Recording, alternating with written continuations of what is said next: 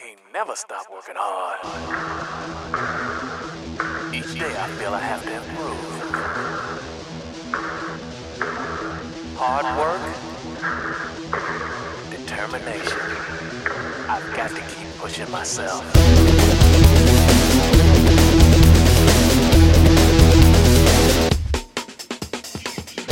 Hello and welcome to Hiya, the only martial arts podcast that will flip you for real. Episode number 40, recorded July 28th, 2013, starts now. What are you saying? I say you'll flip you. Do what? Flip you. Flip you for real. Yeah, I'm shaking. My computer is giving me flipped the you. business today. Oh my god, I'll cut that silence out there. That was nice. Usual suspects. Yeah, yep, yep. All right. Uh whew, what's new, Craig? I'll tell you what's new with me. I need a new f- fucking computer. Yeah, yeah, I think you do. Anyway, uh again, what's new with you, Craig? Ah, you know it. Okay, well, I guess I do. And there you have it. All dressed up like business boy in your monkey suit today. Hey, got to do it from time to time. You do, apparently. Yeah, Yeah. Yeah. Um, well, we've got a great show coming up for you, folks. Yes, we do. Yes, we do. Um, Who we got, Dave? Well, uh, we're going to have a special media mop up with our good buddy Slam and Sambo Steve Koepfer. Sweet. That's right. He's got a new project that I think you're all going to want to check out. Cool. And also on tonight's show, we have Jennifer Ouellette. Oh, Yeah, uh, I met her uh, at TAM, and she is the author of a bunch of popular science books. Uh, The Physics of the Buffyverse, The Calculus Diaries, How Math Can Help You Lose Weight, Win in Vegas, and Survive the Zombie Apocalypse, and a whole lot Nice. more. And she is also a rough and tumble black belt in Jiu-Jitsu. wow. Wow. Yep. So uh, we're going to talk some martial arts with her and uh, finally get another woman on the show here on episode 40. There you go. High out of that. We're High out of pushing, that. we're getting them out there. Yes, indeed. So yeah, just a couple of little things to clean up here before we get on with the show. a, little, right. a little housekeeping. yeah. uh, house cleaning.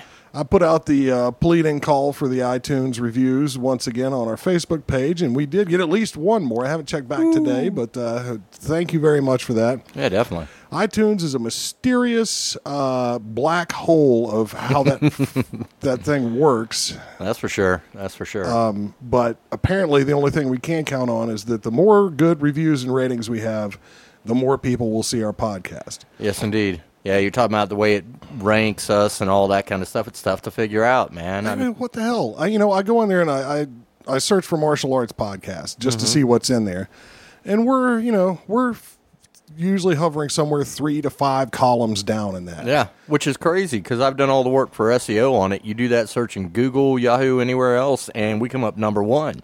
But for some reason, iTunes is like, Well, yeah, and you look at the stuff that's above us, and a lot of it, a lot of it is like podcasts with nine episodes that went off the air in 2009. How are they retarded. beating us? you know? because they were just awesome. And Yeah, they must have they must have got a billion downloads back then, so they're just Uh-huh. uh, unshakable from the top of the mountain or something. I don't know what the hell's going on over there. messed up. But anyway, you can really help us reach people by going out there and rating and reviewing on iTunes. And uh, for those of you who have already done it, we appreciate you so Yeah. much. And keep up the uh, interaction on the Facebook page. All you know, if you haven't liked us there and become kind of a community member, do so. Because uh, yeah, it's our voices coming out and those of our interviewees and whatnot. But really, we wouldn't be the, doing this, you know, this long if it wasn't for y'all. So That's right. You're the community. Get out, speak to each other, post uh, comments, post little stories. You know, make it a community, y'all. You're not paying for it, so you're not feeding our families. So please Exactly. feed our egos. There you go. Got to feed something. That's right. And uh, also, real quickly, right here at the front, want to throw out a thanks to Ben Judkins. Uh, he was on a couple of episodes back, and uh, what a, it was great guest, great interview. Got a lot of people thinking. We got got, got Yeah. a lot of good feedback on that, and uh, he put a blog post up about his uh, sojourn on the show. So. Uh, Oh, sweet. yeah, I- it was right when I was busy getting ready to go to Vegas and doing all bunch of other stuff. So I actually didn't see it until just recently. But Right. But we certainly appreciate uh, him pimping us out a little bit in return. Definitely. And uh, happy anniversary, by the way, Ben. Uh, and just noticed on July 27th, make sure uh, first year anniversary of the Kung Fu Tea blog. So, Applause. Um, yeah. So, uh, Craig, unless you got anything else, Ah, very little, my friend, very little. well, let's slip out to this uh, champagne lounge and flip one. For All real. right, flipping for real. We'll be right back. on six, six, six to six. I was little, I didn't know shit about seven, seven, seven to seven.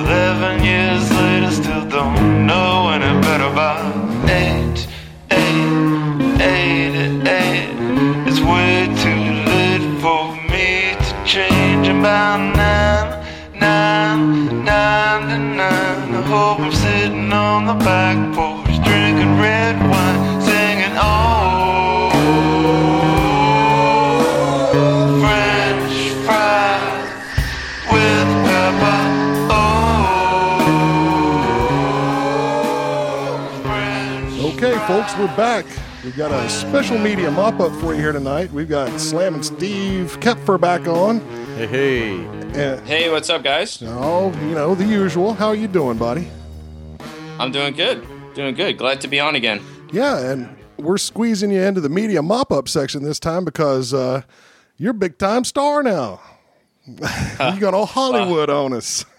Yeah, I would say small time. Okay. Not big time. But Fair. Yeah, yeah, it's pretty exciting. Yeah, so Steve's got a, a new documentary out that he's in, and I, I, correct me if I'm wrong, but you're a producer on this as well. I am. yes. called uh, New York Mixed Martial Arts, and it's all about the struggle to make uh, martial arts uh, MMA, sorry, legal in New York City. And it's pretty damn cool. I watched it the other night on Hulu, and we're gonna tell all you hi-ya people to go out there and watch it yourselves. You can do it for free. We know how our audience loves free, about as much as we do.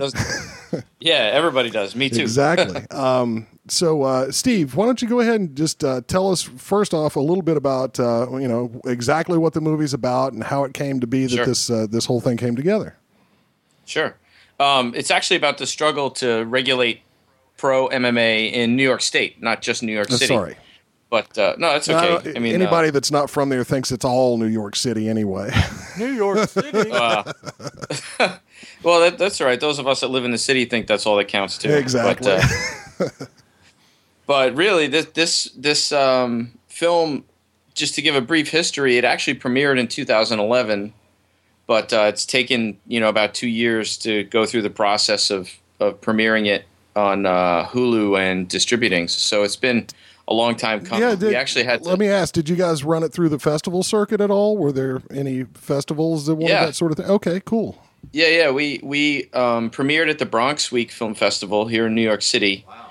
and then we also screened at uh, the uh, Madison Square Garden held a mixed martial arts documentary film festival, and we screened in Las Vegas at Fight Summit, and uh, you know we took it on the road. We actually screened in theaters, uh, you know, a few select theaters that would uh, that were interested in screening the movie over the last two years. So around New York State and uh, actually in Texas too. We screened it in Texas. Nice. Did you uh, did you have any adventures at these? Uh, did you go along to any of these and, and do Q and A's and stuff like that? Oh yeah, yeah, we yeah we did. Uh, myself and the director Colleen Poole, we we were at uh, all these together, and um, you know doing the Q and A, and and some Q and A were more. Uh, some of the questions are more informed than others, you know, and then uh, some of the some of the questions, of course, were directed towards the people in the film, depending on if if, if let's say Brad Desir, who's one of the fighters featured in the film, if he was there or if anybody else was there, but. Um, you know, we tried to stay away from the politics a little bit in this film and just sort of use it more as an educational tool and a, a history lesson about mixed martial arts. Right. Cool. Cool. well, uh, it sounds like you didn't have to run into the audience and flip anybody at any of those, so that's a good thing. Not that we didn't want to, Right. yeah, but, Nicely done. but, but we didn't. Cool. So I'm sorry I cut you off there. Go ahead and, and, and finish telling me, uh, telling our listeners how this came together. Uh, well, it, the story is kind of funny. It, it came together because um, Kaleem, the director, was working on a web-based series called New York MMA, and it basically was um, a uh, you know like a series of profiles of gyms in New York. You know, each one was about maybe eight to ten minutes long, like quick little webisodes. Mm-hmm.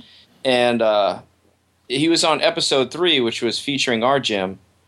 And I had gotten a call through my work with the Coalition to Legalize MMA. I had gotten a call from the, the Bronx Week Film Festival asking if I knew of any uh, documentaries about MMA that could be submitted. And then I just kind of lied and said, "Oh yeah, we got one that we're about to wrap up." and uh, so then I called Colleen and I was like, "All right, we actually have to make a feature film now." You know, and uh, that's when I sort of went from being just the subject of a short film to, um, you know, producer. working behind the camera. Yeah. yeah, as a producer. Yeah, Stuck your foot in it there, didn't you? yeah, sure did. But it was it was worth it. You know, I mean, it's. I'll tell you what, man, it's not an easy job. You know, it is definitely not an easy job trying to promote the movie and and uh, build up the movie and get money for the movie and all the things that a, a producer does. It, it's my first time doing something like that, so uh, it was a learning experience for sure. Yeah, I, I worked on a couple of independent productions uh, uh, several years ago when I was younger, and it's amazing the amount of work that goes into that, especially when you're working outside of a studio system, and you know you've got a handful of people, some of whom are working for free, you know, and trying to Yep. pull it all together. It's it's a it's a Herculean effort. Well, let me ask you this, Yeah. Steve. Um, I was curious. You said it's a learning experience. Um, how did you go about that? Just from trial and error? Did you happen to run into a mentor, kind of help walk you through it, or you know, how did you Well, learn? Yeah, I mean, part of it. I mean, I was lucky because of the Sambo Association. I had been involved in a few uh, media projects before and some television, so I had sort of a maybe a basic idea of what I needed to do, you know. And um, I was an advisor for an episode of The Human Weapon on, uh, uh, and then also you know in uh, Tahani Tackles the Globe on Travel Channel. So I gotten a little bit of experience there just by listening and asking questions, and then uh, you know I've come across people in the business, so I, I just you know cashed in my chips. You know, you know, Yeah. you know when you you meet people and you say, hey, you know, and they say, yeah, call me sometime if you need anything, and usually people don't, but I just called everybody. Use your network, man. You got to do it. yeah, that's it. That's it. Well, let me uh, let me ask you just a couple of fairly specific questions because I have seen the movie already. Um, Cheater. One thing, I, cheater is that what you said, Craig? No. One thing I wanted to ask you about was um, uh, it's it wasn't entirely clear to me in the film, and I, I may get it on a second watch. But how does how does the M1 tryouts thing that was in there work? Is that people trying out to be on a professional fight team, or I, I was Uh, a little yeah. unclear about what was actually you know what the purpose of that was? Sure. Yeah, no, I'll give a little history of that, and then sort of the follow up since the you know we finished filming the movie, you know, in 2011. Let you know what happened after. Yeah. But um, the M1 is is a is a promotion, a mixed martial arts promotion based out of Russia, Oh, and um, you know, basically what they'll do is they have a, a three tiered system, and they and they used to actually have a contract with Showtime, which they don't have anymore. But uh, at the time uh, when we were filming the movie, they did, and they were doing co promotions with uh, Affliction, which had you know a couple of shows, and uh, they were doing co promotions with Strikeforce. That's how Fedor ended up fighting in Strikeforce oh, okay. um, so what they would do, uh, the three tiers, they would have sort of um, national, you know, uh, like they had M1 Americas, for example, and then they, they would have sort of a, a tournament circuit uh, in America, and then they would, the winners of that one would move on to uh, sort of uh, regional, global stuff, and then the winners would go into the of that would go to the main M1, usually in Russia Okay. and um, so you know part of the part of the way to find potential talent is to hold tryouts so that's exactly what that uh, was documenting so um, at, uh, what what people will see in the film is the the fighter Bradley Desir who at the time was an amateur uh, trying out for a professional organization And doing quite well, actually. Yeah, he did good. I mean, uh, there were several guys there uh, who were already pros and who have, had already fought uh, in some high level events and stuff, and um, you know he did well. Of course, the other guys did. Some of the other guys did really well too. But being that Brad was the feature of the movie, we had to show his his highlights. Yeah, Um, yeah, and we don't we don't want to spoil too much, but it was it was cool watching that process go down. Um, you know, like just uh, having setting up little stages so they could watch what these people could do, like having him you know escape from Mount and then heel picking him on the way out or whatever, and you know seeing how re- he reacted to specific elements of uh, you know what he was going to be doing in the ring. Yeah, yeah, no, it was cool, but it just you know, you'll see, um, you can see M1 in America is very small. Worldwide, it's pretty big, but uh, you know, obviously here in America, the the big one is the UFC, and in that scene at the end of the movie, when you see Dana White speaking to a massive crowd of people, Yeah. where he's saying, you know, we're going to give you a hundred bucks for every submission that you get. Right, Just by comparison, that was the tryouts for the Ultimate Fighter television show right, so it's it's uh you can see the difference in in um, notoriety and and uh, you know level of attendance and things like that. Yeah, absolutely. I tell you, one other little question I had for you. Um, uh, you know, there there were uh, several times when you would have uh, uh, you know different uh, talking heads, I guess you'd say, you know, sort of explaining either uh, journalists or fighters or whatever, uh, explaining why they thought it was taking so long to do this. Yeah, And uh, uh, well, like one of the ones that intrigued me, uh, and I, I, you know, again, I don't know what you're going to want to say about this, if anything, but uh, Sure. was put down to the reason was given, or part of the reason given was that the lawmakers are just kind of elitist, old school blue bloods who, uh, you know, sort of despise anything that doesn't fit with their cocktail party atmosphere or don't care about it in other words and that was that was a new one i'd never heard that one before where uh, well. You know, I, I, that was that was when, uh, yeah, I remember the part. That was when Eddie Goldman, the veteran journalist, was sort of given a breakdown yeah and um, of the history. And you know, it's it's impossible to give a 16 year history in in, in in short period of time. And Right. and the the reasons why mixed martial arts have stayed banned in in New York State over 16 years have changed over the years. You know, every few years you got a different reason. But um, certainly in the earlier days of the ban, it did have to do j- simply with uh, dislike by the politicians. You know, and there are several quotes, uh, even by Bob Reilly, who was featured in the very opening of the movie. Uh, he's retired now. Uh, he retired after this movie was completed, but um, but he there's quote, quotes by him on on record, him saying that he would ban boxing if he could go back and do it again. yeah Um, It- so it- there definitely is that feeling, but you know, now we actually have a majority of support from the legislators. It's just a few powerful people that are holding back the the the, the regulation of sport for completely different reasons. you know? Yeah. Yeah, it just struck me as, as odd, but I guess I have to remind myself that you know uh, New York is a, a fairly liberal place. When I when I think about the elites and what they like, you know, I'm thinking about bear baiting and fox hunting, and you know, not usually Yeah. shying away from the violence uh, as long as it's perpetrated on you know people of lesser stature. But uh, Yeah, maybe maybe it would be fine if it was their housekeepers fighting in the cage. right, I don't know. exactly.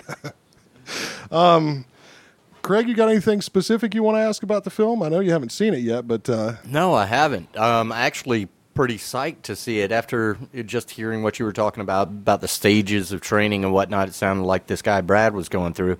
Um, that sounds intriguing. That to me sounds almost like a you know old kung fu movie of you know st- stage stage training, and uh, that that's just kind of badass sounding. Well, I think what, uh, Brad Brad's a good um, a good focus of the story and and a, and a good uh, example of let's say the average New York fighter who's sort of um, disenfranchised from the sport. You know, if he wants to stay in New York, because he's you know you, I've been working with Brad pretty much since he got out of the Marine Corps. You know, and uh, he served in Iraq, two terms in Iraq, and uh, Oh, yeah. you know you'll see some stuff about that in the yeah, movie I love too. the but- smokers they had in there that he was in, in in Iraq. That was that was pretty enlightening. yeah, yeah, that was pretty pretty crazy fighting in the sand pits and stuff. Mm-hmm.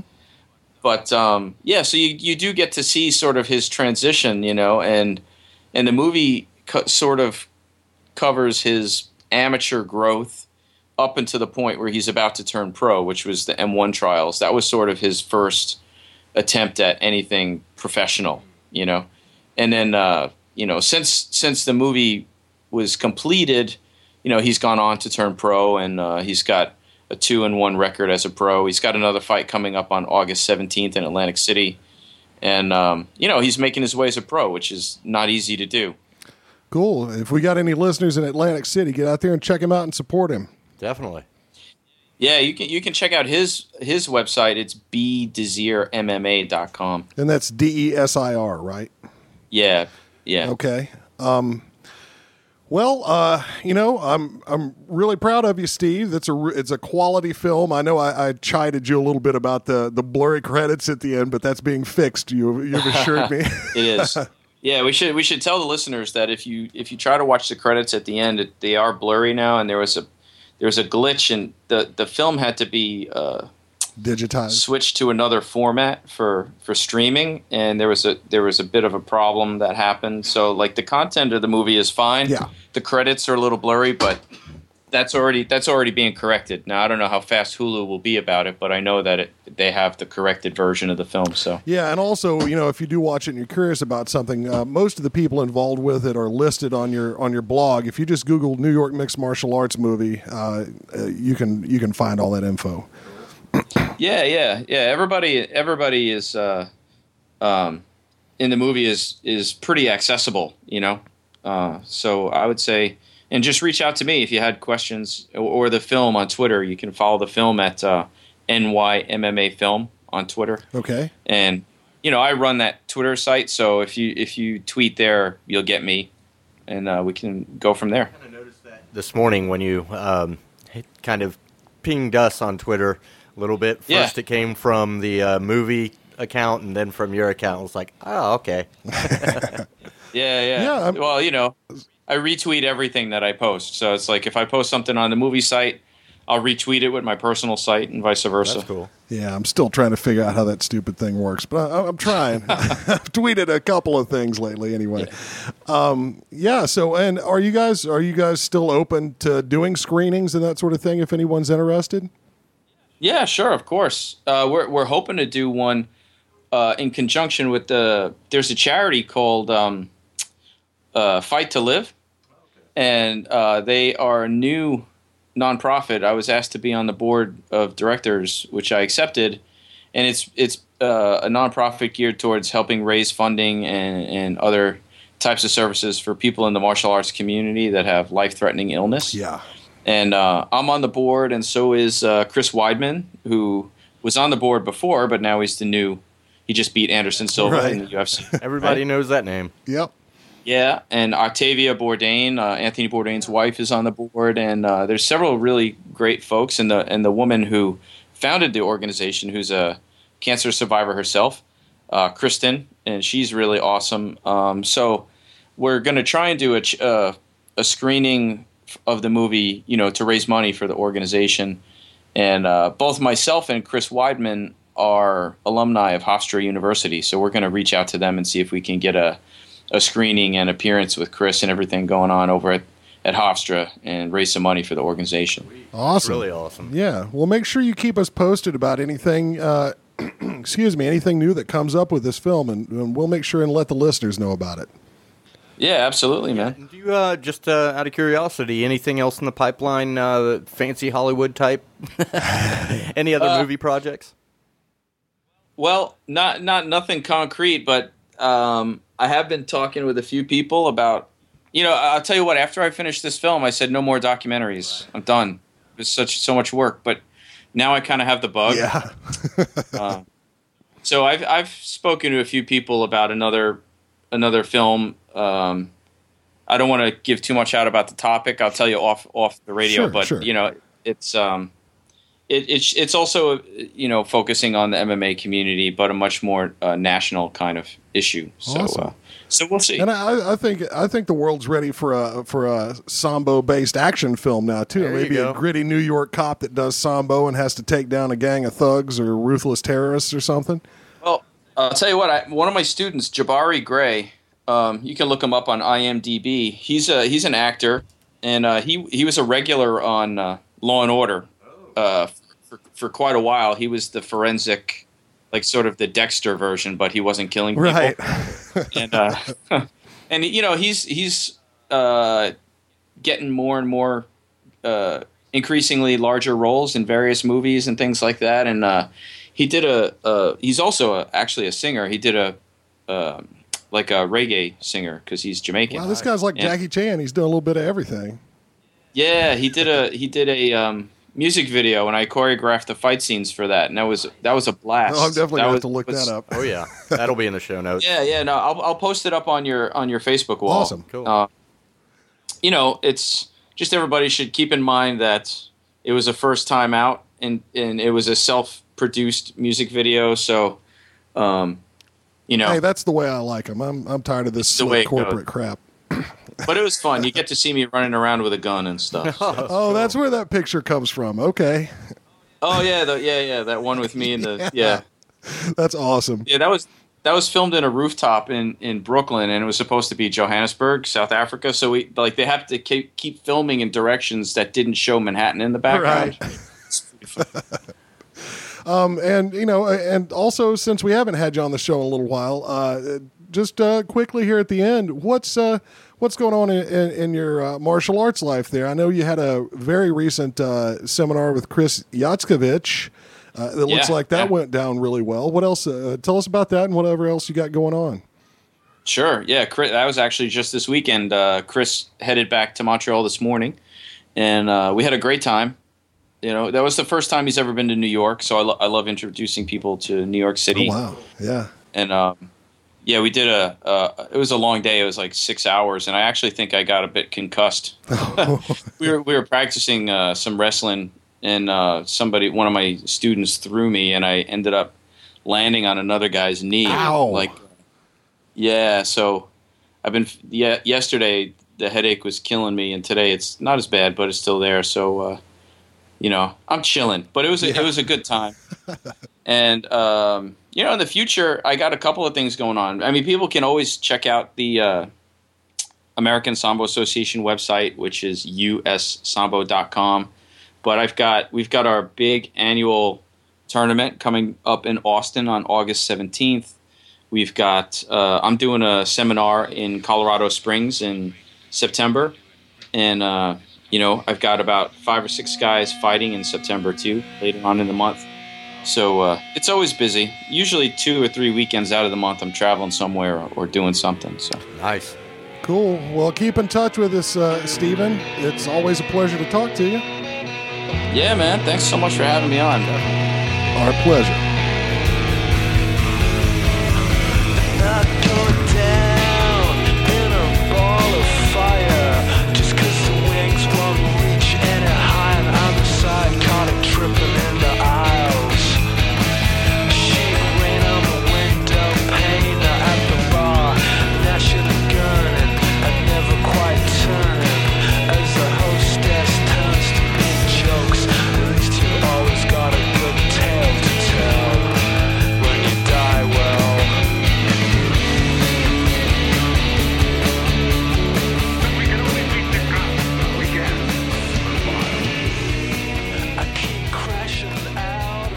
Okay, folks, we're back. We've got Jennifer Ouellette in the studio, the virtual studio with us tonight. Uh, she is a writer of popular science books, including The Calculus Diaries, How Math Can Help You Math Can Help You Lose Weight, Win in Vegas, and Survive the Zombie Apocalypse. And I just want to let you know you had me at Zombie Apocalypse. I want to talk about that with you later.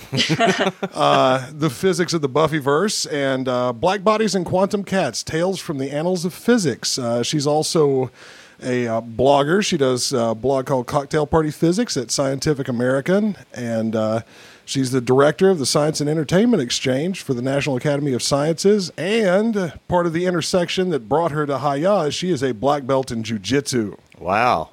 Yeah, that's quite a CV there. Yes, it is. I, I would add that I actually I'm the former director of the Science and Entertainment Exchange. Oh, okay. Well, you need to update your website. ah, yeah. So, and also, uh, just uh, right up front and full disclosure, I got to meet Jennifer at, at TAM this year and uh, had a lovely experience there with her. And, and you know, we can uh, get your reflections on that at some point while we're talking. But Let's uh let's jump right in with the with the martial arts goodness. We want to hear about your your uh, your martial arts background and and we start out with most people with what got them started in this. You know what what style caught your attention and you know adventures in martial arts. Sure, sure. I mean, I actually uh, started really late in martial arts. Um, I think when I was like 28, 29 years old, I took a self defense course at my gym when I was living in New York City. Just happened to be run by a guy who trained in, in, a, in a dojo in Brooklyn. And uh, he was coming into Manhattan and, and running these self defense classes. Okay. And I, a friend of mine was interested, but he was kind of didn't want to do it alone. So he talked me into doing it. And of course, as these things happen, I fell in love with it and he got bored. yeah. and I, you know, I'm not quite sure what it was. I mean, I, I, would say that you know the first three weeks we did nothing but learn how to fall because they kept telling us, "Believe me, you're going to be falling a lot." Sure. Uh, jiu-jitsu, uh, for those of you, I'm sure most of your listeners are familiar with with the various styles. Um, jiu-jitsu is kind of a combination of karate, judo, and aikido. So it uses techniques from all of those things. You have the punching and kicking of karate. You have the joint locks and, uh, and, and things like that from Aikido, and then you have some of the throws and the grappling, the ground fighting um, of judo, and all of those things combined made up that particular style. Yeah, and it's, I a- it's liked the that, old and school. I liked that. It's the old school Japanese ju- uh, jiu-jitsu as opposed to the modern, mostly ground grappling Brazilian stuff. Right, right. Although I, I, we tend to call it Brooklyn Jiu Jitsu because it was kind of modified. You know, That's cool. you know, we had things like defense against club or baseball bat because those are common weapons. Yeah, yeah, in Brooklyn and other places. exactly.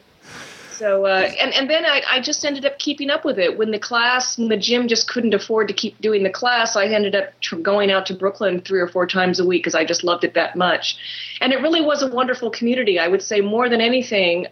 I loved the scientific aspects of it. I loved the, you know, that a smaller person using leverage and momentum and things like that could actually throw a bigger person. I really liked the judo aspects of it. Um, and I also loved the community Yeah, for me at that time, it was just a wonderful thing to have this sort of family atmosphere in this environment that was very accepting of your failures because I failed a lot in those early years, as you might imagine. Sure, that's that's the way we all do it. Let me ask you a question before we get too much further along here. Uh, you said you got into this because you went to a, a self, def, you know, a self defense seminar, or, or you know, uh, It was a, yeah, it was a series of classes, a regular class at the gym. Okay, it was an ongoing class. I just wanted to ask you about this because a, lot of these sort of self defense seminar or, or ongoing class sort of things are, are directed very specifically at women, and I've seen you know the the quality of the material presented at them. you know, cover a broad range from absolutely horrendous advice to, to good stuff. And apparently, you found somebody that gave you good advice in the first one. But you know what? What was your experience coming in? I mean, you know, were you fearful walking the streets? Or maybe a little more. You went in with a guy, so obviously, you know, everybody. I, I lived in New York and got mugged twice Yeah. while I was there for less than a year. So uh, you know it's relevant to everyone, but um, you know what what was that experience like that it actually brought you in instead of just making you paranoid or pushing you away or thinking, oh, this is bullshit, you know? Well, yeah, I, I, would say that I was not particularly fearful. I mean, I lived in some pretty rough neighborhoods, but I, I you know, I have kind of a, you know, shall we say, a bitch face. So, you know, I, um, I did not get harassed qu- qu- a lot. I mean, obviously, any young woman living in New York City is going to get harassed. It's par for the course. Sure. Um, but you do quickly learn, you know, mechanisms of, you know, avoidance mechanisms and coping mechanisms. And I would not say I was harassed any more or less than anyone else. Right. The thing that I appreciated was that this class was not targeted towards women. I had taken a couple of, you know, of those sillier, you know, sorts of. Yeah. Hit them with your keys. Uh, it it was very clear to me that not, that that was absolute bull, and it was not going to be do any good. And there, there might have been some good, you know, common sense tips for avoidance there, but I did not find them especially useful, and I had no interest in that sort of thing whatsoever. right. What I loved about this particular self defense class was that it was a genuinely they were not going to just teach you, spend an hour and teach you a couple of you know bonehead techniques. They were basically saying, look, if you really, really are serious about this, then you have to develop some certain skills, and that takes time and it takes some commitment. And first of all, you need to know how to fall. You know, yeah. no, that's awesome. all the fancy stuff. You need to know how to fall. Yeah. And I really liked that. That was something that very much appealed to me. Cool. So, uh, you know, when you were training in the in the club, and and you know, got you obviously got interested enough to follow it all the way through and get a black belt. Uh, you know, what was uh, what was training like? What was the environment like there? Um, you know, it, it was actually really good exercise. Um, it was not just punching and kicking air. You know, anyone who's done any kind of jujitsu or judo knows that you need another body, and you you you're, you need to be able to lift that body. You need to be able to take a punch and feel it, and feel how hard it is to actually punch a big guy and make him feel it. Yeah. all these things were, were extremely useful to me, I think, in, in getting a very realistic idea of what you can and cannot do, what the reality of the situation is in a self defense uh, situation. Because I think that that's, you know, it, we get so used to, to doing techniques with trained people and they're jumping into it and you don't want to really hurt them and people pull their punches and it can give you an unrealistic idea of what an actual altercation is going to be like. Yeah. And and it's going to be messy. You know, your techniques are not going to work. You know, that first punch isn't going to land. The guy is not going to let go when you when you you know cr- you know grab his grab his groin. He, you know, some guys tighten up. You know, right. you know. And you don't know how the person's going to react, and you'd better have more than one weapon in your arsenal to be able to deal with that. Um, so I liked the structure of the classes as well. I mean, we focused on technique, obviously. You have to have the train, the training, and, and, and the repetition, and and to see how the technique is supposed to work. But then they were also very, very careful about making sure that you had these free for all, saying, "And this is what it's actually was actually going to happen." and it's not going to work, and the person's not going to jump into it, and the wrist lock might not be enough. Uh, so what do you do then? So that combination of the discipline and focusing on the technique, which you absolutely need, with okay, now we're going to throw you in there and let's see how you do, um, which is scary, and that's why you need that safe environment where it's safe to fail. Yeah, but it's also brilliant preparation because it will it will it will bring your nervousness up to you know close to the level you would feel on the street, and uh, you know you get random things happening, so you'll learn to adapt to that as opposed to going in with your pre-planned kata to you know mop up the the civilians with. Right, and actually, every single belt test from yellow belt on, from the from the most basic test on, it's just you testing. You, there's only one person testing at a time, and the, it's designed to put as much pressure on you as possible psychologically. They will yell at you. They will drop you for push-ups, you know, and they'll tailor it to your personality a little bit. Like they went easier on me when I was a yellow and green belt, and as I got through the ranks, they got tougher and tougher on me. And the worst thing you can do on a test is when you screw up if you stop.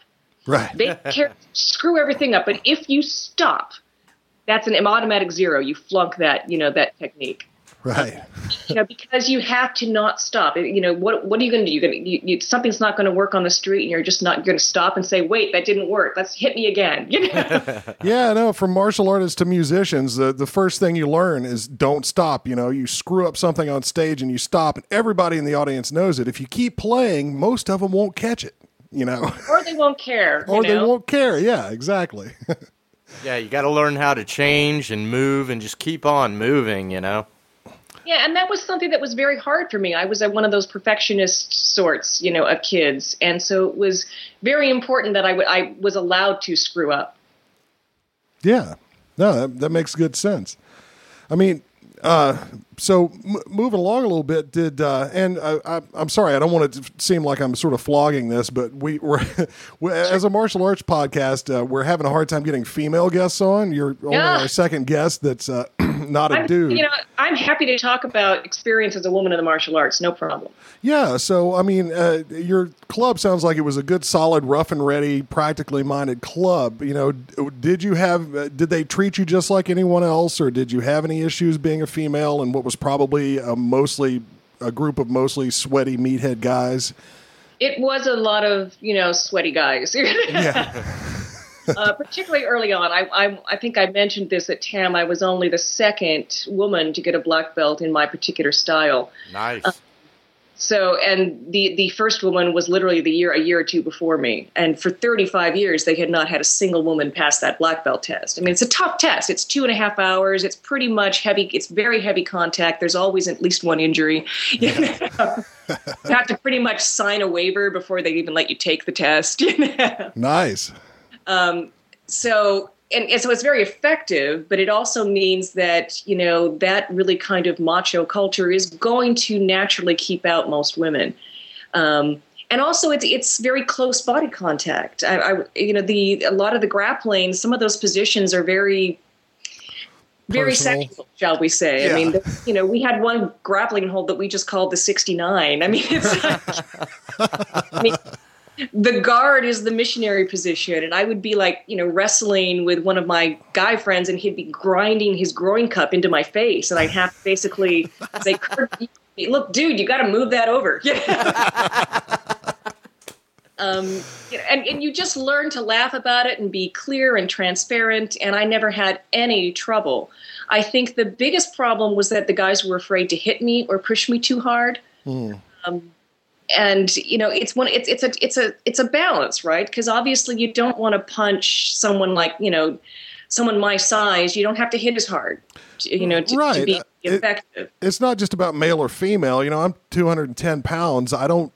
I don't go full force on a 140 pound guy. You know. exactly exactly so i tended to look at how how they treated the small guys and they treated the smaller guys like they treated me i did not feel that there was any they wanted a, a, a woman black belt but they also were not going to give anyone a free ride Right. And as a result, many of the women would get to yellow or green belt and then they would get hurt badly. Hmm. And that would just, that first injury would probably be enough.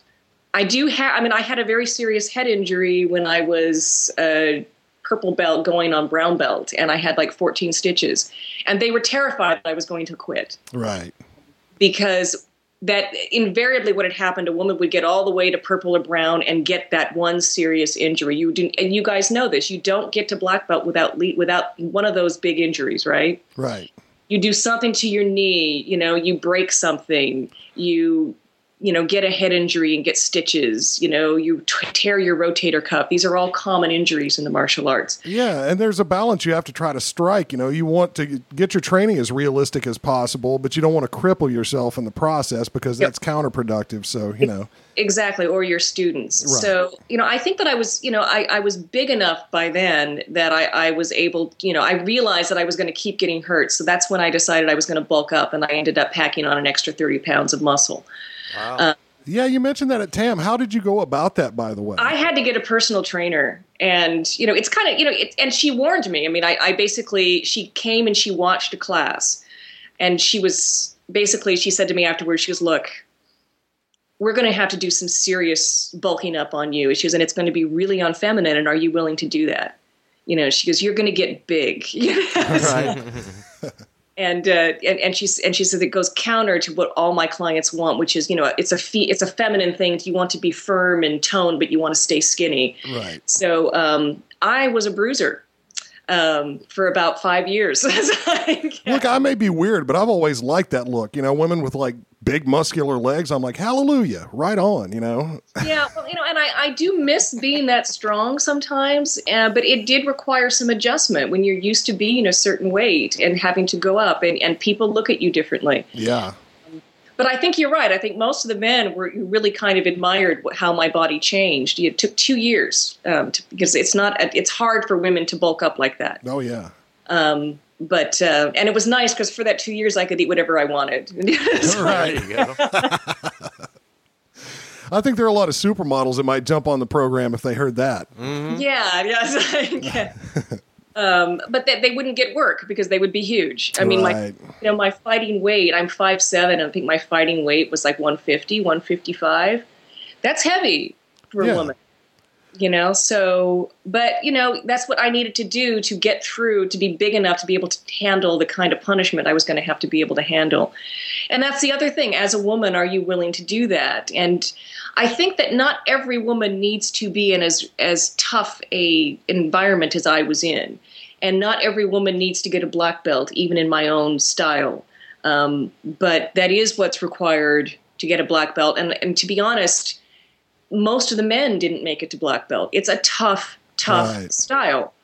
Um, it's just that you need we had more men than women to start with, so it took longer to get you know, to get women to finally start getting black belts. We now have like four or five women that have earned black belts in it.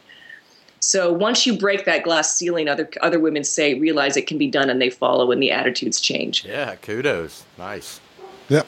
Oh, you're staying away from your mic there, Craig. yeah, and you know, an- another uh, just on that topic of just having sheer mass. You know, it's always, and we'll get into the physics of martial arts and other stuff here in just a second. But uh, that reminds me, of, you know, one of the women I admire was a, a woman that was uh, in my Bagua classes when I first started, and I did not think anything of this person when I first started because she was, you know, five foot four, uh, early Yeah. middle aged, and kind of roundish. Just looked like anybody you would pass on the street. But you know, after after being there for a couple of months, uh, she got paired up with me to work on applications, and she knew how to use that mask because she understood the principles in the system, and she was bouncing me all over the room because she had a lower center of gravity and enough mass to just you know knock me out of my root. And- Yeah, it's actually, you got to be careful with those shorter people. You Yeah. know, the short little legs. Yep. can't get under them, you know, and, and and they, you're right, they really know how to make use of that leverage, and it- it's surprising. I, I it, it's interesting because people always think, well, no, really, it's always comes down to size matters, and I went, well, size matters, height matters, where's your center of mass matters, can you use your mass, all that stuff, um, and th- those shorter people really can get leverage.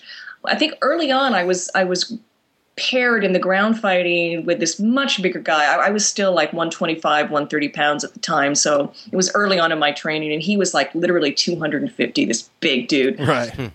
And basically, all he did was sit on me. You know, he just. and I'm just sitting there with my little arms and legs, you know, pinned under this guy, and right. One hand sticking out around the edge, kind of twitching. but Yeah. here's the thing he made a mistake. He gave me space. And I don't even know what I did, but I felt the space, I felt the give, and I got an elbow in there, and all of a sudden I just, you know, it tipped my hips up and he went flying. And we were both so shocked that we both froze, you know, like neither of us could believe what had just happened. And the instructor just went, and there you have it leverage, you know. Yeah. Yeah. And he said, dude, you gave her space and she took it. She didn't even know she was taking it. She did it instinctively, but she knew. Yeah, and you were probably pretty frustrated with being sat on like an egg for that long. yeah, it, it, it took about 10 minutes for me to figure it out. And the guy and the instructor let it go for 10 minutes of this guy just sitting on me until I figured it out. and sometimes that's what it takes. Yeah.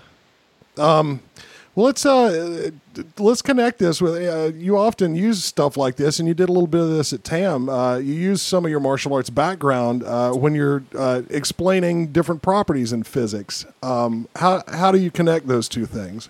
Well, know, it was a big a big deal for me when I was learning because I was already writing about physics. Um, I was particularly impressed with the judo throws, uh, the hip throws, uh, and I had a very good instructor who also had a scientific background. And you know, one of the re- one of the ways that he found he, he was the, the instructor that really worked for me because his explanations made sense. When I was struggling with my first hip throw, he says, "Look, you write about physics." He goes, "This is just the lever and fulcrum." All you need to think about is picture a lever and fulcrum and what you know your body you know is becoming that you know that fulcrum and his body. You're going to cut it in half and he's going to be the lever and it's going to work. And then you just got to turn and look away and that's the throw.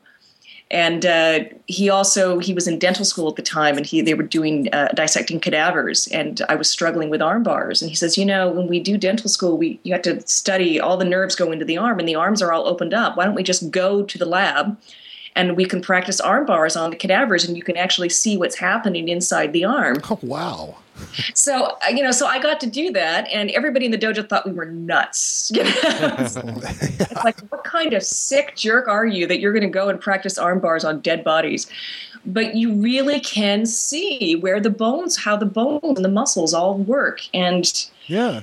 on my test, I got flustered on this one arm bar, and he just leaned over and he goes, "Remember, we were doing this in in in the anatomy lab. Remember what's going on inside that arm." And I could picture it, and immediately I got the I got the lock. There you go. Yeah, it's amazing. I- yeah. Yeah. So I mean, taking a scientific approach to these things, you know, I, I think I said it at TAM. It's uh, the science becomes your superpower in a sense. It actually helps you learn the physical techniques. I don't, uh, you know, I, I like the the uh, the intellectual meeting the physical aspect of the martial arts. So there's a reason I think that a lot of very smart, science-minded people are, are gravitate towards these things, and that's one that's one reason. Yeah, people work at it, you know, from both directions. A lot of people sort of intuitively, you know, don't care about physics and science at first, but after they've learned enough of it intuitively through Mm-hmm. doing the techniques, then they start to wonder, well, okay, so how does this all, you know, how does this all work if, if in description? Yeah. For me, I've always been fairly athletic, but it never really occurred to me to start meshing that with my more intellectual interests. And the martial arts was the first time where I could really see the intersection clearly. And um, like I said, a lot of it was intuitive. A lot of it was just me letting the guy sit on, sit on me for 10 minutes till I figured out how the leverage thing worked. You can understand something in theory, getting it right in practice is something very different. Right. And, but they, they form a loop if you try to study both, you know, and Exactly. they- It's a feedback loop. Yeah. Exactly. Yeah, that's really cool to hear you explain it that way. Um, my name's Craig. I, I uh, teach Northern Shaolin Kung Fu, and you know we do the same type of thing. Uh, I'm constantly when we're doing you know grappling or um, arm locks or what have you, or something that looks almost complicated or complex, like a, a really cool throw that you know makes the opponent's body do something really uh, surprising.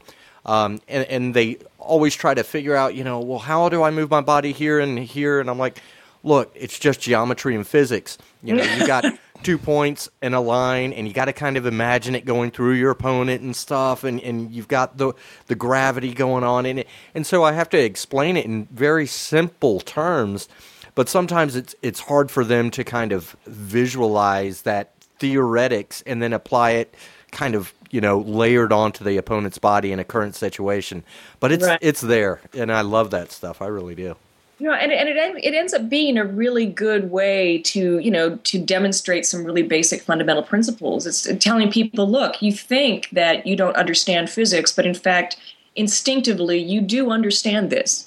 And and and they do. right simply walking forward is calculated falling down. You know, you're Yeah, you're playing with physics just walking around a room.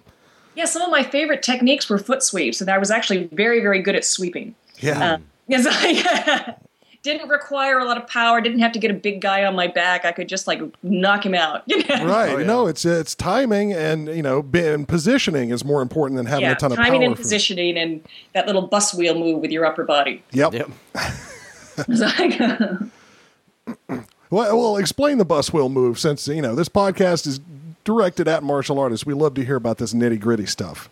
Well, this is you know th- that was the other th- you know torque is, is the is the other really common uh, element I think in, in terms of basic physics. There we go. Um, it's not you know you you you have to understand you know center of mass. You've got to understand balance. As you say, as you're walking forward, um, any hip throw, you first got to break their balance to kind of cut them in half, um, and then you got to apply a torque a, a lot of times to get their body to move.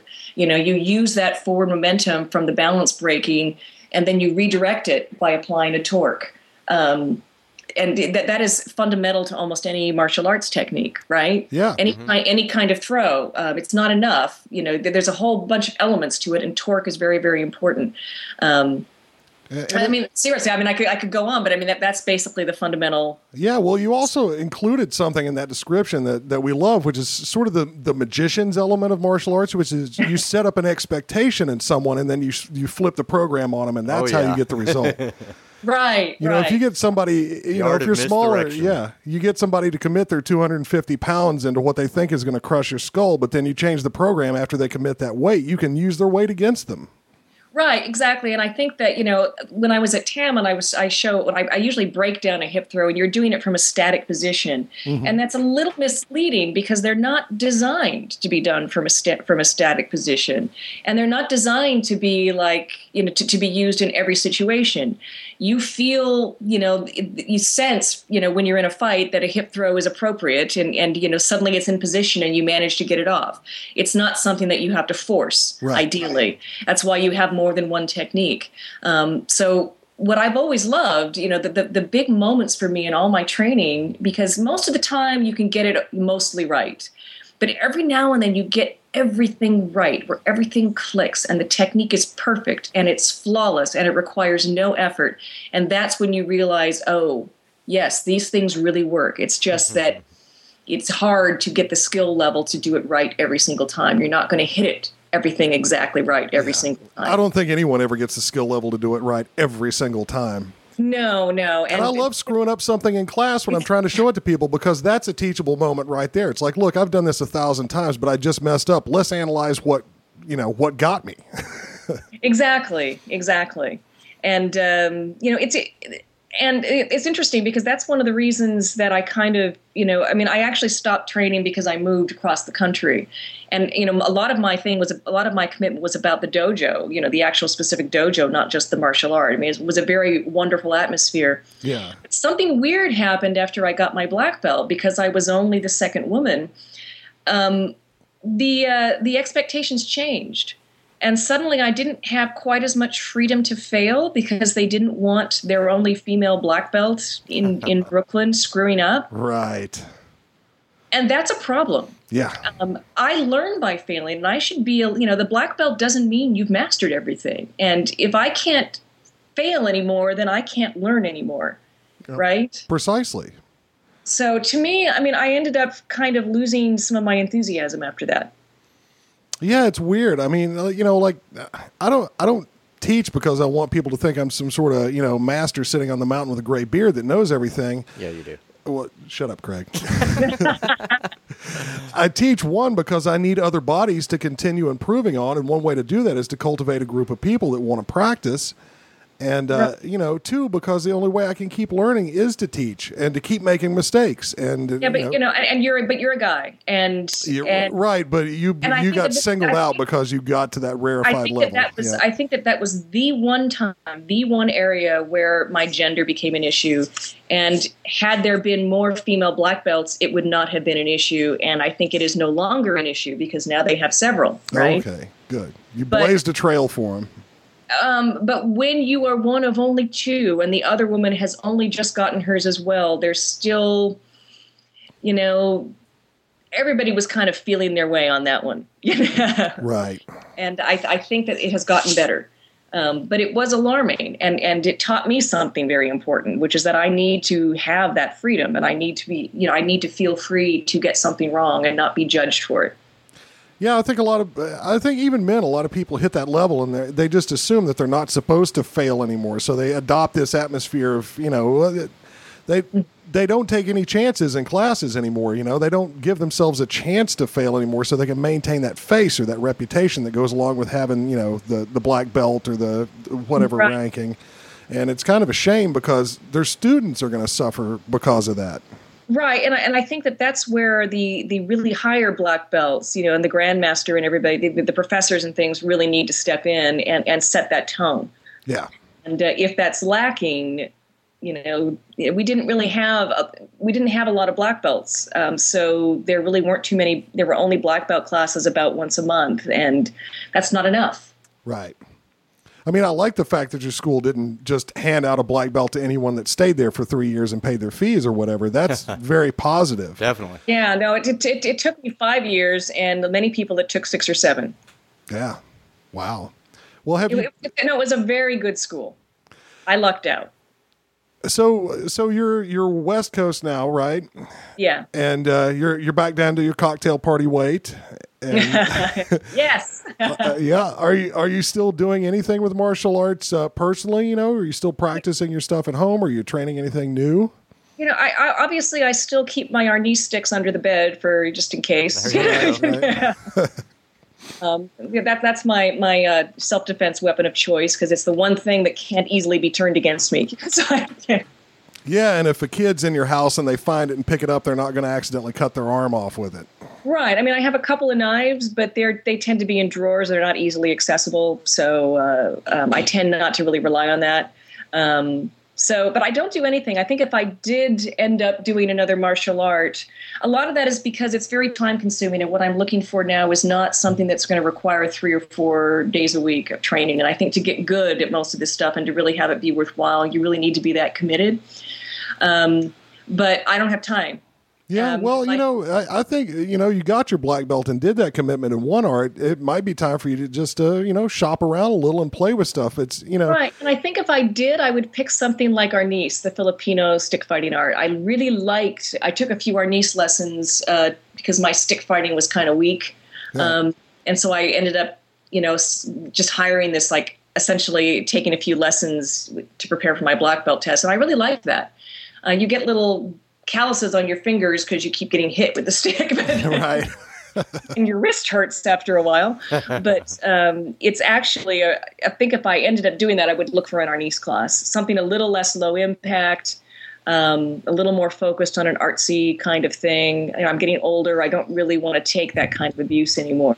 Right. No, I hear you on that one. Yeah. You know, I, I, I still have minor back problems from being tossed around by these big guys, and most of the uh, smaller guys that did it for 30 years actually have serious back problems. So Yeah, and probably the bigger guys, their knees are blown. Bigger, yeah, the bigger guys have knee problems. They have torn rotator cuffs. We have one guy that we called Robo Sensei because he basically had just like pins everywhere. Officer Murphy. Yeah. Well, you have to ask yourself, why am I doing this? Right. Again, it's that it's that balance. It's so tough to you know you want the realism, you want it to be real, and Exactly, and, and I, also want to live. I loved, the, I loved the intensity, and I just, it was, it was. I just had to be honest with myself that I just cannot do that heavy contact stuff anymore. Yeah, I, I I'm with you. Well, let's uh let me uh let me ask you a couple of questions about some of your books. Let's segue into that. Uh, well, one of the first things I want to know is what's different about the physics in uh, uh, the martial arts physics in the Buffyverse as opposed to the real verse. Buffy, Buffy has superpowers. Oh. Yeah, she does. uh, she has this extra super mystical strength, you know, that, that supposedly makes her like big and strong, and that sort of thing. But one of the things, you know, I, I, I get teased a lot about my love for Buffy the Vampire Slayer, and I, you know, you really, it really was a wonderful show, and and it was very empowering for someone like me because. Yes, Buffy had superpowers, but so did the monsters she was fighting. She was really only unstoppable if she was fighting regular mortal guys. Right. Um, and she beat them up regularly, which was always very satisfying. They would be bullying someone, and then she could come along and just kind of knock them down without, you know, trying. right. But you know, the vampires were just as strong. So what else did she have? And so she had to train. Her technique had to be good. You know, she had to, you know, and, and but they were also very good about saying that there was something indefinable about what it takes to win a fight. Um, Yeah, Uh, spirit every- or attitude or yeah. you know, attitude, spirit, inventiveness, being willing to break the rules occasionally and knowing when you could. And uh, there was one in, uh, episode in particular where the whole point of the test was to take away her superpower, her strength. It basically sapped her her Slayer strength so that she was just a little girl. She was just this like five foot one person, and she had to defeat a vampire with no special powers whatsoever, just her training and her intellect and her savvy and her battle experience up to that point. And she does it. Um, but it's hard and it's scary, and she's not used to being weak. Right. Um, and the other uh, episode that I thought was very instructive in terms of martial arts was she ends up asking the vampire Spike, who killed two Slayers previously, um, how he beat them. And he says, What? You want to play by play? You know, says, The answer is not how did I win, it's why did they lose? Nice. and and you know the answers was the answer was different for both of those cases. Um, the first lesson was that you know the Slayer had to reach for her weapon, and it was actually a little deeper than that. She actually had him, and then she got distracted. She had a momentary lapse of concentration and dropped her weapon, and had to lean to pick it up. And that split second lost the fight for her And relied upon the weapon. and the second one had to do with attitude. The fact that a vampire has already experienced death, but a slayer is kind of fascinated by it. What is it like? And you know that dark side of the slayer nature that gets explored later on in the series. And if you don't understand and don't make peace with that aspect of your nature, then at a crucial moment, your curiosity is going to get the better of you, and you're actually going to let yourself be killed. Mm-hmm. A love of death. Yeah. Um, Oh, yeah. That that sort of takes me back to you were talking about working arm locks on cadavers. You know that some some people think that's that's morbid, but that's something you know it's it's commonplace for uh, teenagers and in, in, a lot of cultures and ours in particular to you know to want to explore death. It's fun when you when you're far away from it or when you feel Okay. like you are. Like I had a, I had a friend when I was in my late teens and early twenties that was a freelance mortician, and I, w- mm. I would go with this guy and watch him do autopsies and and and embalm people, and all my other friends were like, "What's wrong with you?" You know, and I'm like, "When am I going to get this chance again to actually look at a human body from the inside?" You know. Exactly. No, you're absolutely right. That's why I ended up really liking, you know, practicing the arm bars on cadavers. There's a, you know, there's nothing wrong. I mean, we, we have this idea that going into these dark places is somehow bad, you know, and they're really, I only call them dark because that's how we think of it. I mean, it's, it's just reality. Um, and you, we do have these violent impulses. And I think that one of the best things about martial arts training for me you know, women in particular are not encouraged to go to those dark places. We're not encouraged to be violent, to be aggressive. Um, that, that sort of thing is drilled out of us. And it was really refreshing and freeing to be in this environment where I was basically, no, hurt him. You're going to have to make him feel it. You have to hit him harder. Right. You know, we want you to be more assertive. We want you to be more aggressive. You know, this is not the time, you know, to be a nice person. You know? No, that's a great point. The the psychological barriers that women in particular and some men face when they get into the martial arts about not wanting to ever, they're just conditioned to never hurt another person, even if they're being hurt themselves. Right. Right, right, right. And you know, even even a guy doesn't want to doesn't want to hit me because you know many of the guys, particularly the the the, or the uh, ones who were beginners, would come in and they would not want to hit a woman, Right. and then I would beat them, and then they would say, okay, maybe I could hit harder next time. They're like, now I want to hit you. Yeah. um, and they had to be trained. We, they had been brought up not to hit a woman, and they had we had to tell them, look, when I'm on the mat, I'm not a woman. right. I'm someone who's trying to hurt you. And you need to be able to defend yourself against someone like me, even though you think I don't pose a threat. In fact, I do. Mhm. Yep. No, it's people always underestimate the, the, the little guy or the woman. You know, it's the Well, big that- guys that everybody think are killers have usually been left alone their whole lives because they're so big nobody picks on them. You know. Right, right. And, you know, and that's the other thing. I mean, you know, you do learn to use that misunderestimation, uh, being misunderestimated, shall we say, Yeah. advantage. You know, people just don't expect it. Yep. uh, particularly when they're just joining. I mean, one of the things that when a guy would first join as a white belt, our school, the first thing they did, they had me do, that they had him do was fight me. And they were thinking, oh, they're going easy on me, they're pairing me the woman, and then I would choke them out. Usually in about 10 seconds, because if you're a beginner, you don't know. You just they, they, they would just give me their necks. Right. they didn't know any better. So, you know, I'd get behind him, and I got these little skinny wrists. It works beautifully on chokes. Cool. Okay, well, let me jump uh, to another one of your books. Uh, like I said before, you had me at zombies. Tell me more about how calculus can help me survive the zombie apocalypse. And let me tell you right up front if that's what it takes to survive the zombie apocalypse, I'm just going to go ahead and let one bite me.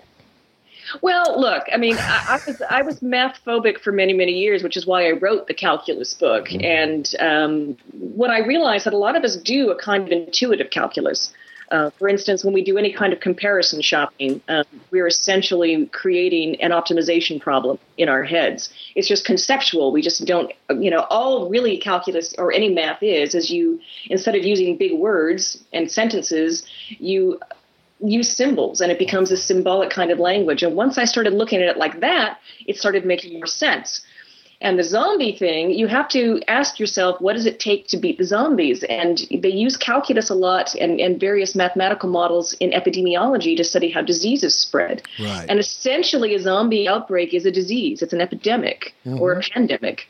Um, and it, a lot of the more modern zombie uh, movies, including Zombieland, for instance, they said it was like a version of mad cow disease, and someone, some human, got it by eating bad hamburger and turned Right. into a zombie. They bought, you know, Creutzfeldt they- zombie virus. They bit two friends, and so on and so on. And it becomes a sort of exponential growth curve, and that's a problem because how do you combat that? And you can actually devise a calculus equation to figure out what an optimal strategy will be. And I can tell you that hiding in the mall is not going to do it. We learned that from watching George Romero movies. Yeah. Um, going to find you eventually. You can't just sit in one place and be passive and hope that the zombies won't see you. yeah. If the, if the zombies don't get you, the marauders will. exactly, exactly. Sooner or later, the zombies, even though they're not all that smart, are going to find you. They're gonna, just going to stumble, on, you know, your direction. Right. Um, So really, the only strategy that works is uh, you can, and you can't just pick them off one by one because they reproduce too quickly. Uh, so the only strategy is when you first sight of a zombie outbreak, you've got to essentially adopt the nut up or shut up zombie land strategy. You've got to kill as many as possible, as fast as possible, to get below a certain threshold where they cannot continue to reproduce at an exponential rate. So, I mean, that should appeal to any martial artist, right? Lock and load. Yeah. yeah. Get on it. You know, kill as many as possible, as fast as possible. It appeals to all of us. Yep. Yeah. And you can say the math says that that's okay. Right. Nice. Cool. Uh, um, and uh, also, I, I, I ran over a cardboard box in the road the other day, and I was wondering if I'd killed Schrodinger's cat. uh, I may have, I may not have. Uh, tell t- tell us a little bit about your uh, uh, your uh, uh, sorry, the black bodies and quantum cats. What's what's that all about? Well, that that was actually a collection of, of essays, kind of talking about physics concepts in the uh, in the in, by tying into like literature and history and very and a broader cultural context. But I mean, Schrodinger's cat is actually very an interesting question, and it, it's a it's a way of sort of showing. It was a thought experiment. I think everybody's familiar with this of showing the absurdity of quantum mechanics. It doesn't actually happen at the macro level.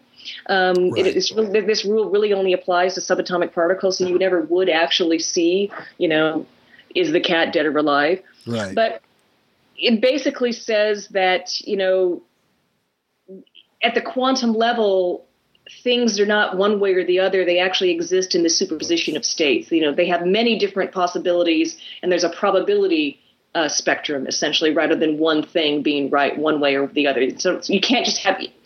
If you think of it in computer bits, something is either zero or one, but at the quantum level, it's zero and one until you measure it. In which case, it choose it becomes one or the other. right. Um, Oh, I so like that's that. essentially the essence, the essence of Schrodinger's cat. At the macro level, this has some interesting implications. You could say that when you ran over that cardboard box in one universe, there was a cat in it and you killed it, and another you didn't. right. it kind of ties into this notion of a multiverse. You know, there's these branchings of the wave function, these branchings of the timeline, and it's all these different realities. That's much more speculative. We have no idea if that's right or wrong, but it's an interesting philosophical implication of the Schrodinger Right. cat paradox. the mathematics kicks that into play, but I, I've got to admit Exactly. beyond me. Well, you know, even just in the practical realm of, of martial arts, for instance, well, funny how I tripped back over that again. Um, you know, it's it's like uh, you can. It's all about assessing probabilities, you know. And uh, like if you look at, a, at two people in a fight, even if they're grossly mismatched, there's no way you can ever say that A will always win against B. You know, Right. there's always the chance, and then you start thinking about how you can maximize those probabilities in your favor. You know, Right, and one way you maximize those probabilities is by looking at all the different variables. Right. And you know, a, a fight, a dynamic real-time fight, is a complex system, right? It's it's a chaotic system. It's nonlinear. You you cannot know the values for all those variables, and you know every split second. right? And you certainly can't put pen to paper and try to work it out on the spot. You have Exactly, To, you have to do it intuitively. So, you know, I used to get in arguments all the time on these like martial arts uh, boards and things because there was always some guy who had a lot invested in, in size matters. And uh, this gets back to uh, the beginning of our discussion, right? Um, there's a saying that, you know, all things being equal, the bigger, stronger person will win. And it's very important to certain kinds of people that that be true. Right. And- And, then, but the counter argument is all things, Things are, are never equal. Yeah. all things are never equal because you know you just can't predict all of those variables.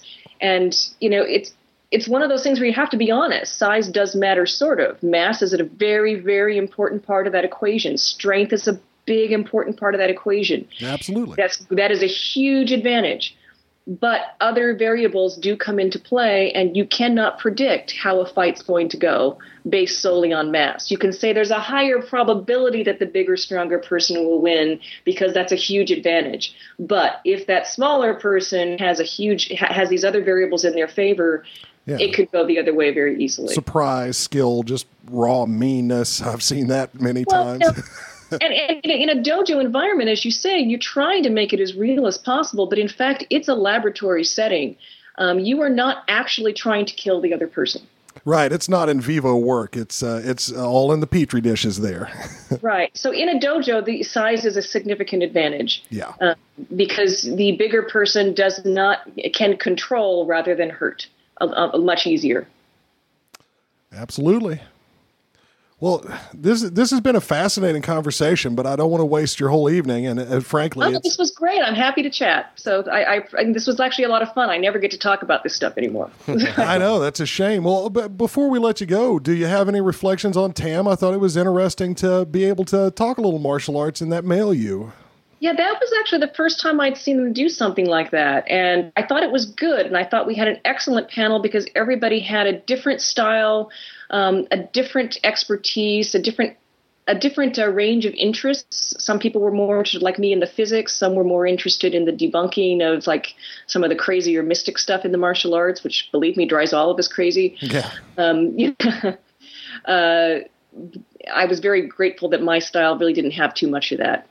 Um, we really did talk a lot about biomechanics and stuff like that. There were a few that really got into the, the chi, that sort of thing, but most of us were like, yeah, it's biomechanics. So, yeah. Yeah. Well, usually the more practically oriented, if it's a traditional gym, they are, even if they still have some of the trappings of that stuff in there. And, and It's just a trapping, Uh, right? yeah, it's, you know, the more practical people are about it, the more practical they tend to become about Right, but I thought the nice thing about the panel was it became very clear we all agreed um, on on the fundamental principles, and we all had a we all said a, roughly the same things in the same in different ways, and uh, it was nice having those different perspectives. Absolutely, and I, I also have to say it was uh, it was a it was a ton of fun for me because I'd never done anything like that before, and getting to meet you people. You know, I wish I'd been able to bring a recorder and and you know do a off the cuff podcast just back in the green room getting ready because there were some hilarious conversations. Yeah. And uh, you know, before I let you go and, and get all your info from you, so our listeners can uh, can can find your work, uh, do you have any? Uh, we have a couple of things we do here. Sometimes we uh, have little stories about swap and paint, which is.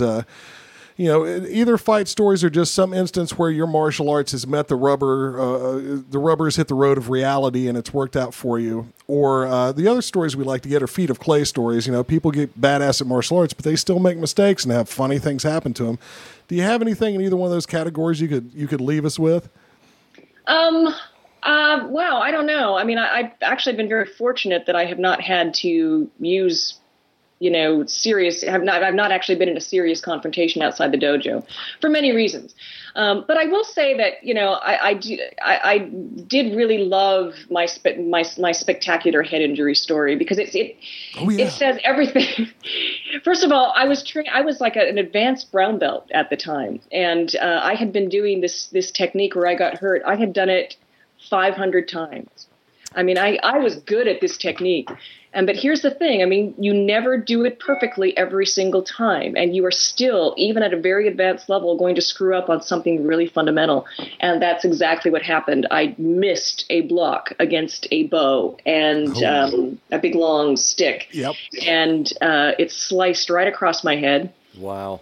And uh, I was fortunate that I was we were both moving, you know, because I think I, I probably would have cracked my head open. The guy was swinging that hard. Um, as it was, it was just a really really deep cut, like all the way down to the skull cap.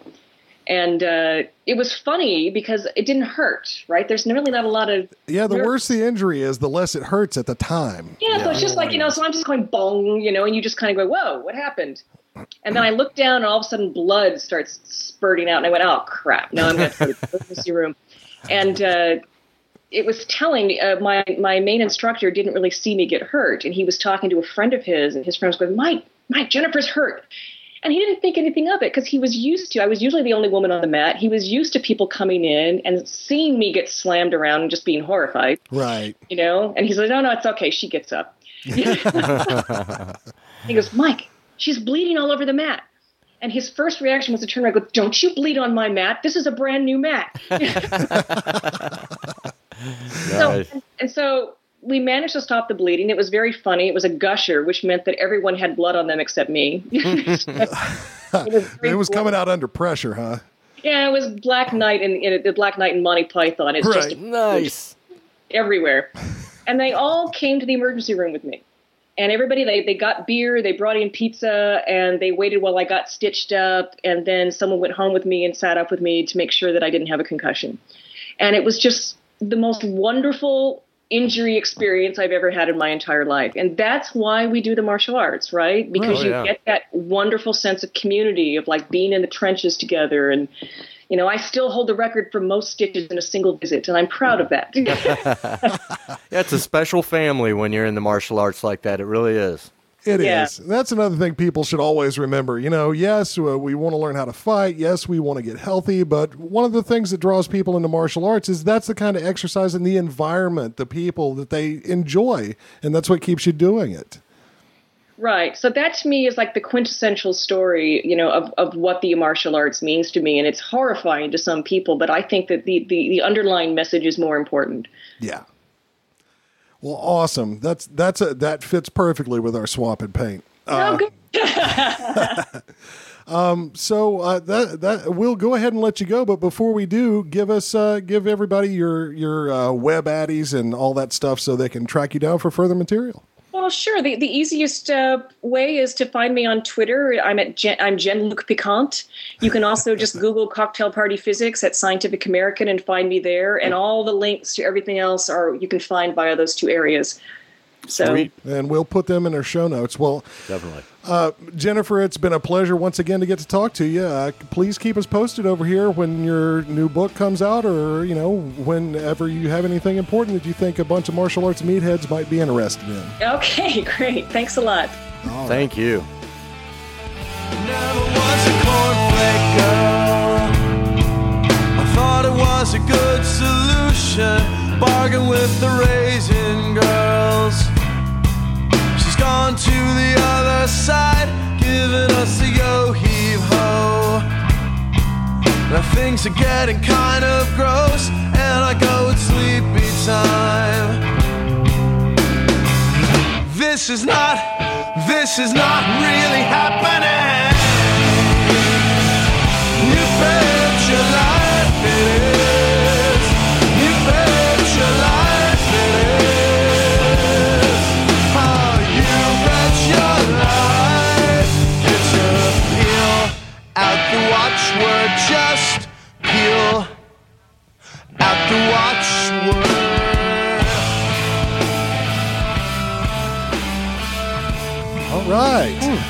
brings us to the end of another show, Craig. Yes, indeed. Happy 40th. yeah.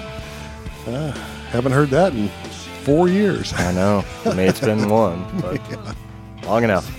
That was a lot of fun talking to Jennifer. Yes, it was. She was really, really cool. Really on point. Yeah, I encourage you people that are interested in that stuff. You know, she's not only a serious martial artist and uh, all that other stuff, but uh, a good writer. And you know, I know a bunch of you listeners are as big a nerds as we are. So Get your Buffy on. Yeah. Get your, uh, yeah, even the call back there to uh, the circus, yep, Monty Python. yep. there was plenty of stuff in there that should give you some clues. As Yes, to indeed. What it's like, and. uh if you've uh, if you want to see what she looks like, you can go uh, you can Google her, and she was on Craig Ferguson late night with Craig Ah, Ferguson sweet. recently, and uh, there's a, a good ten minute segment of her swapping paint with him. It's pretty Nice. funny. I like that guy. I've, I've seen a few of his shows, and uh, he's a funny cat by himself. But we'll definitely put uh, put a link to that in the show notes as well. I got to say, one of the things that was funny for me, um, you know, as you mentioned, you've kind of been redoing your house, reorganizing and whatnot. Yep. And uh, so this is the first time I'm getting to see it. So of course we're chit chatting with Jennifer, and uh, my eyes are kind of gazing over your room and your bookshelves and stuff because it's right in front of my face. And the very first book title that comes to mind when we're talking to her, as we're talking about the apocalypse, the zombie apocalypse, happens to be a book called Outbreak undead. so I thought that was kind of uh, Yeah, I might have a might have a few Zambi books in the uh, in the shelves over yes, there. Yes, indeed. So it's pretty cool. And uh, I guess that's about it. Before we sign off, uh, Craig, can you you want to tell the people where to reach us? Yeah, definitely. Uh, HiyaPodcast.com is our main website. You can look us up on Facebook. Like us, love us, leave uh, some comments, rate and review on iTunes. You can find us on Twitter at Up Podcast. You know, if you're into the hashtags, you can make us become a meme if you want. You can find us on Google Plus under the same name as well. If you got news stories, if you've got swapping paint stories, uh, you know, you've got uh, your teacher that uh, just really rocks and we need to talk to him, all that, shoot us an email at news at hiyapodcast.com. You can also reach us individually at Craig or Dave at hiyapodcast.com.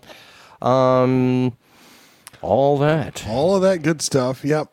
That's this is one of those things that as we uh, continue to professionalize the show just a little bit, uh, It's going to be pre recorded. we'll we're going to pre-record one of those soon, so we don't have to do it off the cuff every time. But That's right. Uh, yeah, like I said at the beginning of the show, remember, you know, it's uh, it's you guys that drive us to do this, so we need to hear from you. Mailbag hasn't been super active There lately, so uh, send us some mail so we can get some more of your content. If you mail us, we'll bag you. Come on. That's right.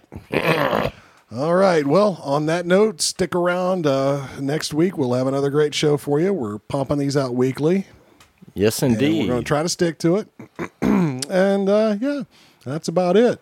All you out there in High High High You know, the funny thing is, the less we drink on the podcast, the more my tongue gets tied. yeah, true indeed. That's ridiculous. Slippery right. Sam. Yeah, well, we'll have to slip back out in the champagne lounge and pound a gallon of something before we try this That's again. right. Already falling off the wagon. Yep, yep, yep. All right, well, all you out there in High Land, rock on, baby, and we will See ya.